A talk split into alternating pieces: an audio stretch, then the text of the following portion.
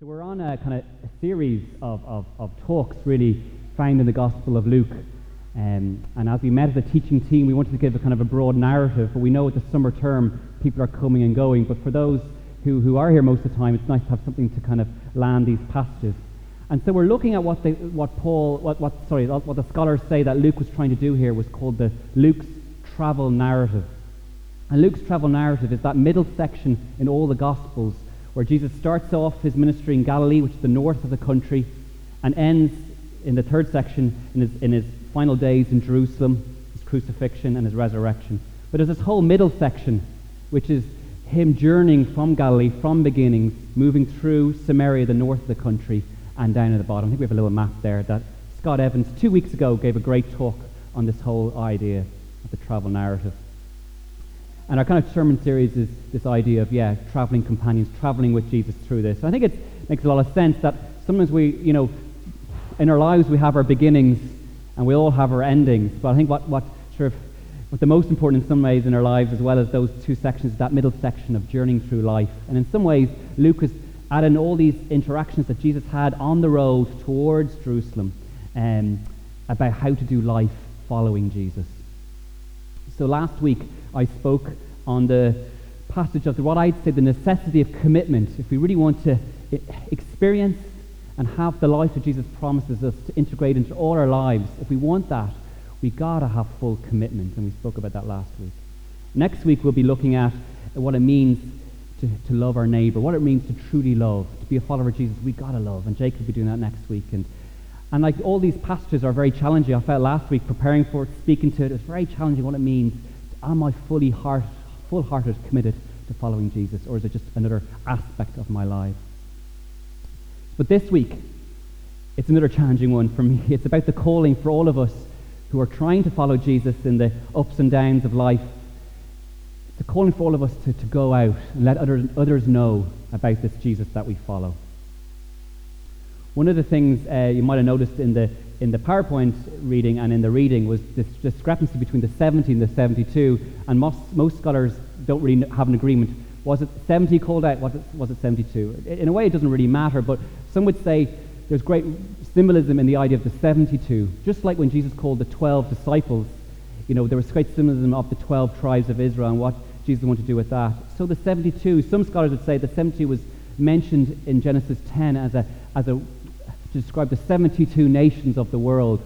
So some people might say when it says, you know, sending out the 70 to 72, it's really a sending out of anyone, everyone. So not all of us, you know, are, I suppose, meant to be like Billy Graham out there in a big crusade, going out and giving it socks. Maybe that's for some of us, but not for all of us, you'd be pleased to know. But all of us, all the 72, everyone that follows Jesus, we are called to tell people about Jesus. So another challenging message. So what I'll be looking at today is this idea of the message. What is the message we're supposed to be saying? And the second thing, what is the method? And when we read this scripture, there's a lot more about the method than the message. But I just want to spend a few moments on the message, and then we'll look into what the, the method of this message is that Jesus is recommending. And I think like this passage as well is very specific for a group of people, 72 people. They necessarily weren't the disciples, but there are people that follow Jesus, and he's sending them to go out. And, and I'll just be trying to take out some key themes that maybe apply to us as we follow Jesus in the 21st century. But the message, it's, said, it's, only said twice, but it's, it's sort of repeated. The message is the kingdom of God has come near to you. So that was the message that there was, there was to do lots of other things, be hospitable, engage in people's homes, eating and drinking, interacting, going out like lambs among wolves, which we'll be talking about in a minute. But the simple message is that the kingdom of God is near to you. Or other translations, the kingdom of heaven is at hand. I don't know about you, for, for whatever, however I picked it up along the way, I felt the message to tell people, or the gospel, which means good news, is that we've got fire insurance. It's the minimal requirements to avoid hell and get to heaven. Um, but that's not mentioned at all in the, in the Gospels. That's not mentioned at all. What it says is that Jesus, from the very beginning, spoke, the kingdom of God, or the kingdom of heaven, is here. That's what he was talking about.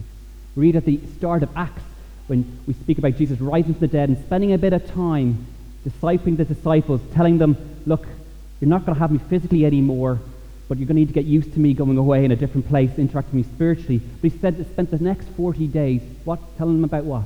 the kingdom of God. And we read at the very end of Acts, when Paul is in house arrest in Rome, it says that he dedicated his final days talking about the kingdom of God. So if it's not the minimal entry requirements to get to heaven, and it's not only that Jesus died for my sins, in fact, I think what the kingdom of heaven is about, it's about Jesus dying for sins so we can have access to the kingdom of heaven today. We all have kingdoms and queendoms. We all have our sphere of influence, a sphere of uh, where our will, we talk about personal space. If I walk down now and start rooting through Chloe's bag, it'd be like really inappropriate. That's her queendom. That's her, her, her sense of rule. I'm learning that with uh, our youngest daughter, Phoebe, as a two year old begins to get used to owning her space. She's beginning to get used to know, and this seems to be a bit of her kingdom at the moment. uh, and she's learning that.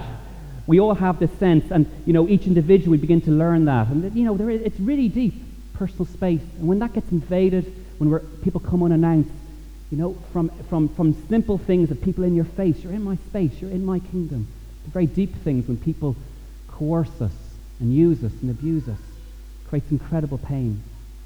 And so, in God creating humanity, there's great dignity in humanity that we have choices, we have personal space, we have our kingdoms, our queendoms.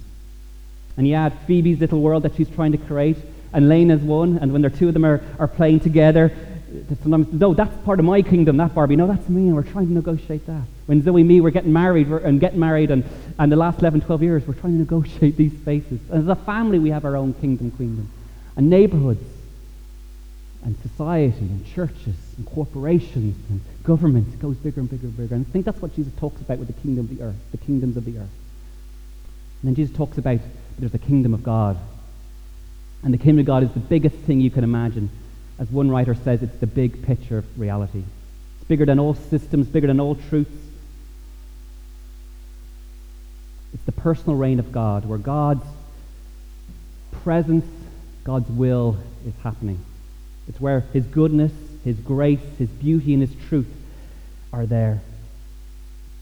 The other, maybe a couple of weeks ago, I asked Lena a question. I was sort of listening to a podcast about look, you know, trying to engage your kids in spiritual matters. And there was a suggestion to ask this question to Lena, my four-year-old. I said, you know the way God has made everything, but she's trying to work this out now. Yesterday she said, well, did God make all the people, or how did it work? Right? Well, God made some people, and then people made people, and so it was getting kind of complicated. But I was just sort of throwing out this question, you know the way God's made all these things? Do you think he has any favorites? Do you think he has a top five list or things like that? And she just looked at me and said, no, I'm, I'm his favorite. And whether that's... Uh, yeah, egocentric development of a four year old. or actually, isn't that beautiful? Isn't that a sign that she's under the kingdom of God? That actually, when you think about that in a deep level, imagine if we all had that experience, that understanding, that simplicity, that we are God's favorite. So when we're under, under other um, experiences from the kingdom of our own family of origin, maybe that didn't, didn't hear that, we go into society, in and out of work, in and out of our day to day, we don't feel that special. But when we're invited to the kingdom of God, which is the biggest reality, the most important space, into that big place, we can enter that and go, yeah, I'm God's favorite. And she tapped into the source of the kingdom of God. So what Jesus is saying is this, this kingdom of God, this space, in the, before Jesus came, Jewish people had to enter it through a temple, through ceremonies, through rituals, through ethnicity, obligations. But now the kingdom of God, anyone can enter into it, and through grace. What good news! The good news is that this is here, it's always been here, but now you can just get in on it if you want to.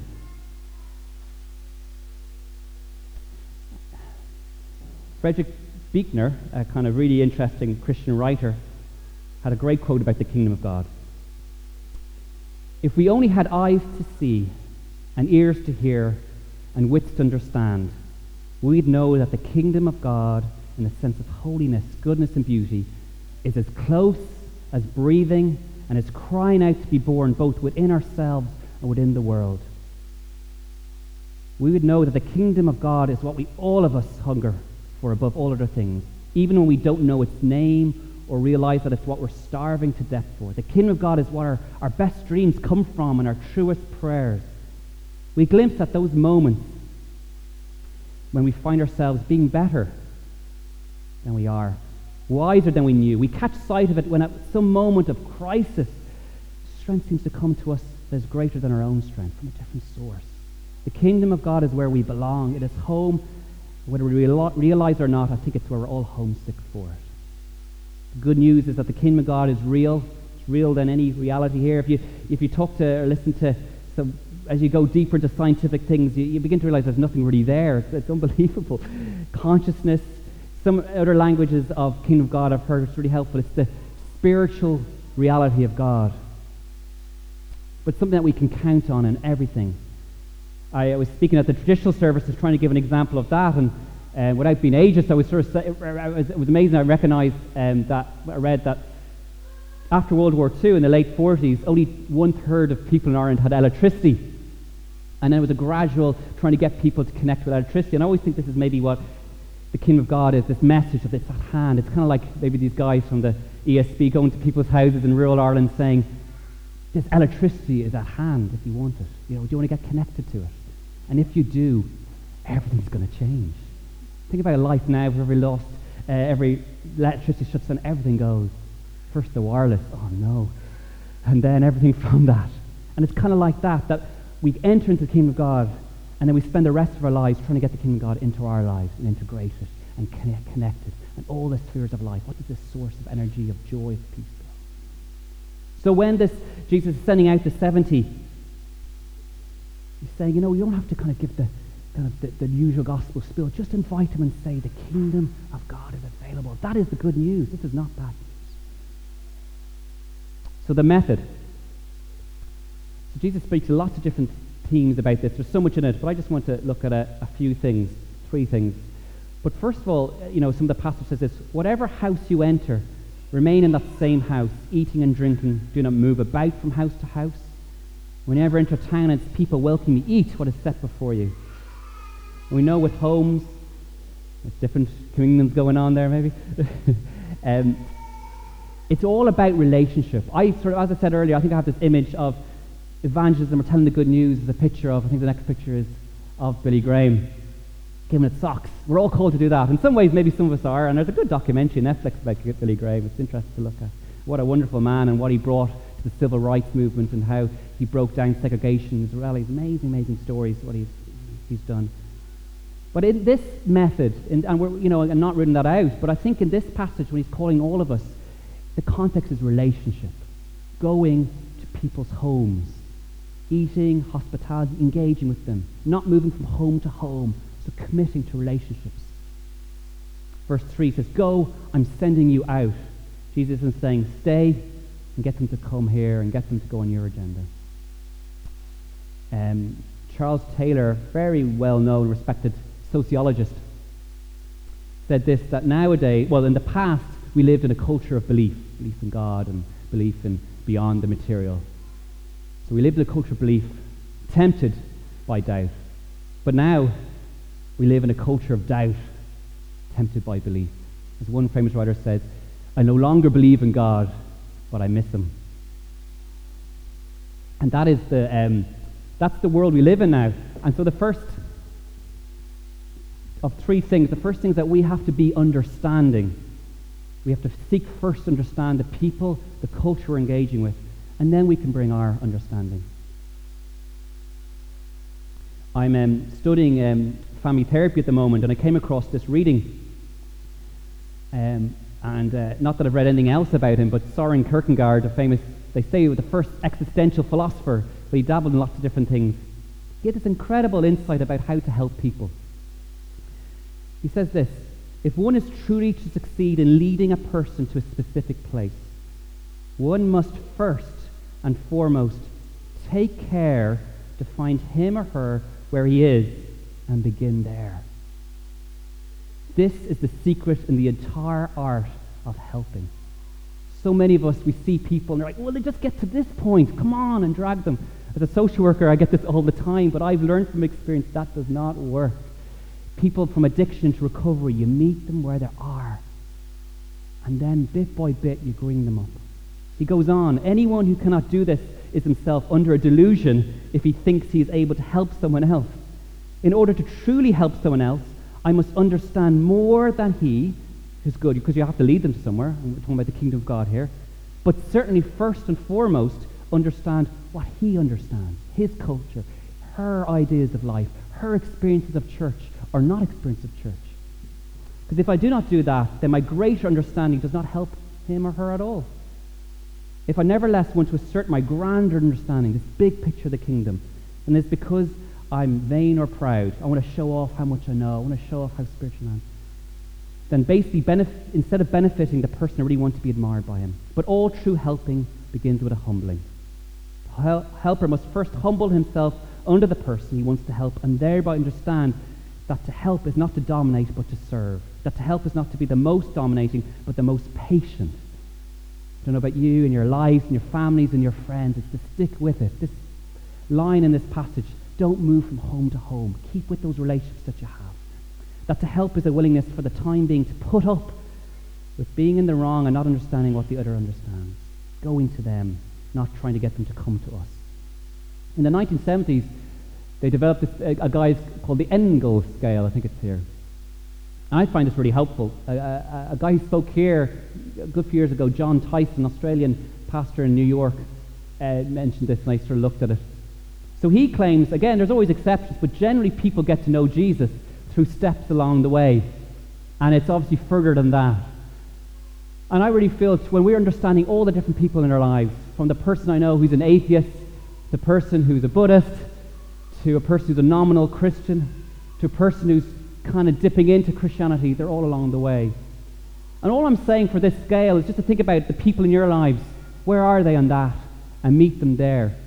So if I was meeting with a friend, I remember uh, a good few years ago, I've, I've lost contact with him in, in, in recent times, but he was an atheist. So I didn't tell him all about Jesus and the truth necessarily and try and get him to go there. I met them with this idea that there's no awareness of God. And we had discussions about what that meant practically, where that was, and all that. We just met him there and beginning to be open to things. Another uh, colleague in work in my old job, and she kind of was great at that. She sort of said, Yeah, like, you know, like I know there's something out there. I'm not really into Christianity's Catholic stuff anymore. But, you know, I go to a, um, as, as person science to talk to my dead granny. So she was open about spiritual things. And without me going, oh, no, no, that's wrong. You need to, Jesus is the one. I go, that's really interesting. You've made a couple of steps. You're, into, you're open to the spiritual aspect of things. So let's go be going there. I just put that up there. It's very interesting to sort of decide. So meeting each people we're inter- interacting with, we need to know where they are. So Jesus says, go to their homes, physical homes, their mental homes, their worldview homes, and meet them where they're at. In Acts, it's a great example of this. Acts is basically a book full of sermons. And it's really interesting. Three sermons that struck me. The first sermon was Peter talking to his fellow Jews. And if you look at that sermon, it's all about Scripture, quoting the Old Testament here, there, and everything. He's meeting them where they were at. The second sermon was what they called the Gentile, God fearing Gentiles. So they had a sense of kind of God. So maybe they're a little bit up in the scale but no sense of Scripture. So Peter didn't sc- quote Scripture once to them because that wouldn't have made sense to them. But he kind of hooked into different things. The Holy Spirit came, so he hooked into experience, hooked into things they've been hearing about what's been happening in Jerusalem. Then we hear Paul, I think in Acts 17, another sermon. This time it was with philosophers in Athens who had no idea of Jewish scripture, no idea about any of the stuff that's been happening. What did he Paul look like? He started with an idol. I'm noticing this idol called the unknown God. And he starts with a quote from a poet about something about in him and in him we live, move, and have our being. He started where they're at. And in each of them, there were people that ridiculed and people that were interested and people got accepted. But I think it's so important when Jesus tells us to go out to people's homes, go out to where they're at, seek first to understand, not to be understood. The second point is to be vulnerable Jesus says in verse 3 See, I am sending you out like lambs in the midst of wolves. Carry no purse, no bag, no sandals. One of the most watched TED Talks is by a lady called Brene Brown, who any of you are, you can, and, and she talks about this whole idea of vulnerability. And she says that vulnerability, not perfection, builds connection. And this is so interesting that, yes, we have this great news to offer, but Jesus is saying, you know, in a way, I'm, you're not going to be the wolf. You're not going in there ripping up everything and telling this is how you should do it. You're living your life wrong. I'm sending you out like lambs. But also, he sort of says, I'm saying like lambs, be, be gentle like lambs, but be wise as serpents. Maybe they end just being wise to where they're at.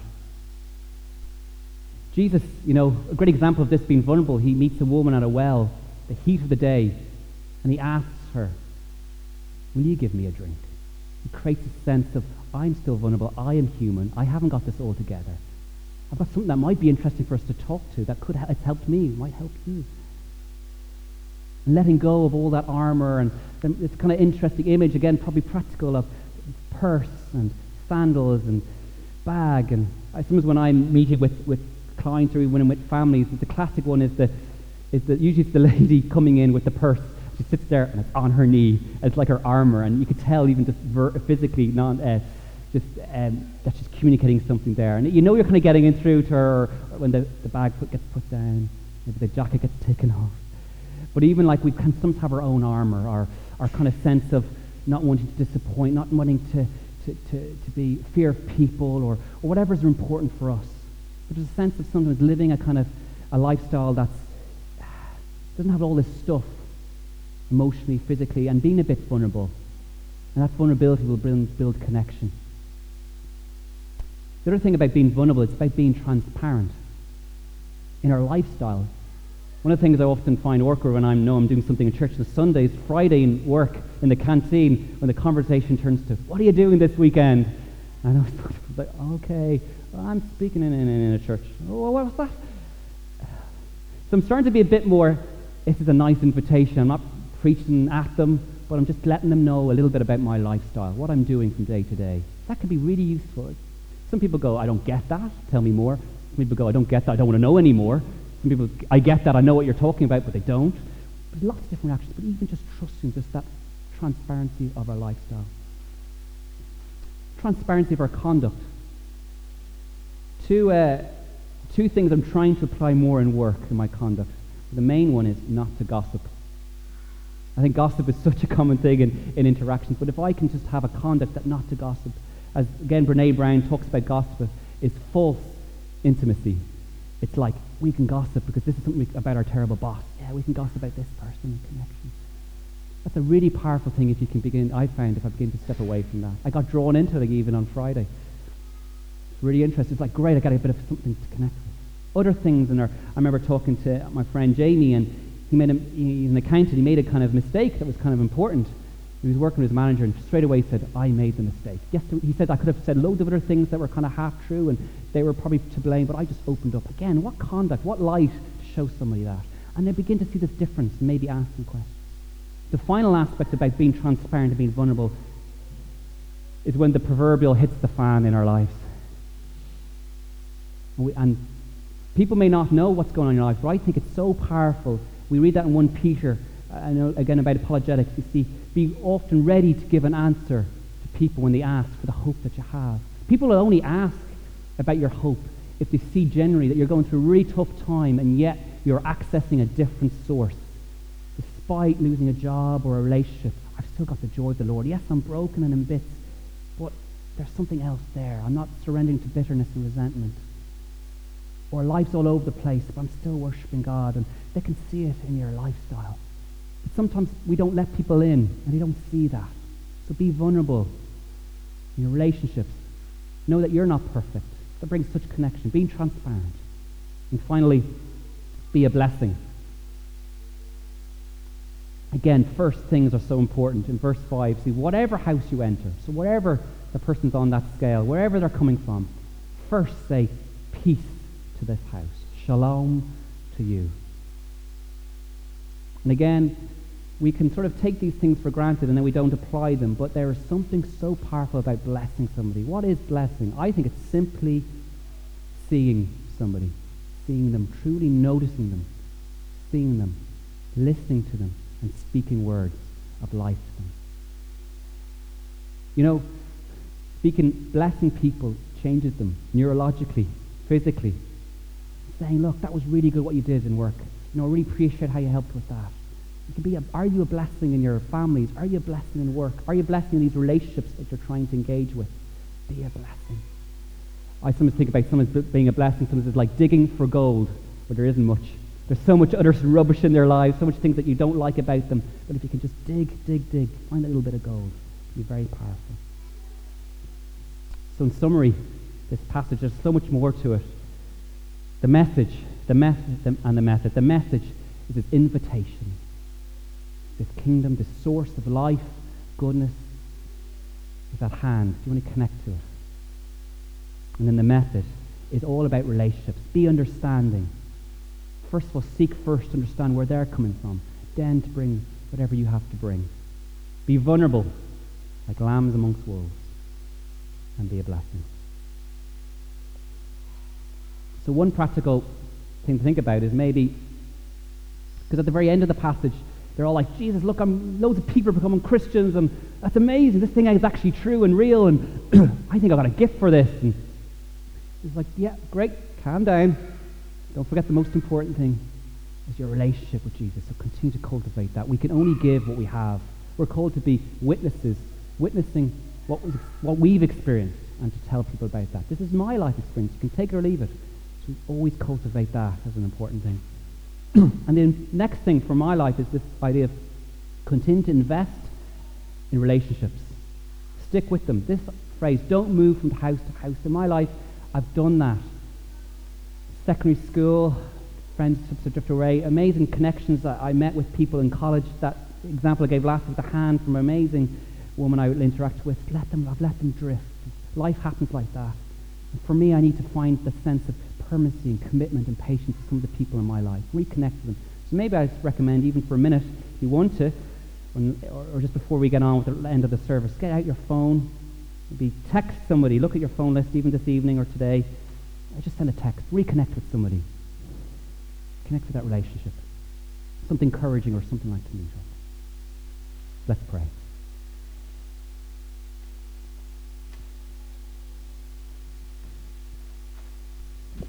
Oh, Father God, it's such a challenge, this idea of sending out of our comfort zones, of our, our own nice little spaces of home. and But it always starts with a small thing, Father. I pray maybe today would be just the, the igniting the fire.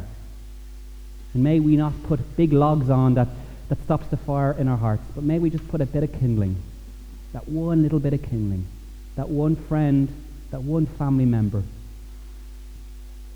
that one relationship or that one idea about this kingdom of God. May us not put something too big, but just a little bit of kindling, some little small action, a text, a reaching out. Holy Spirit, we just ask you to do that.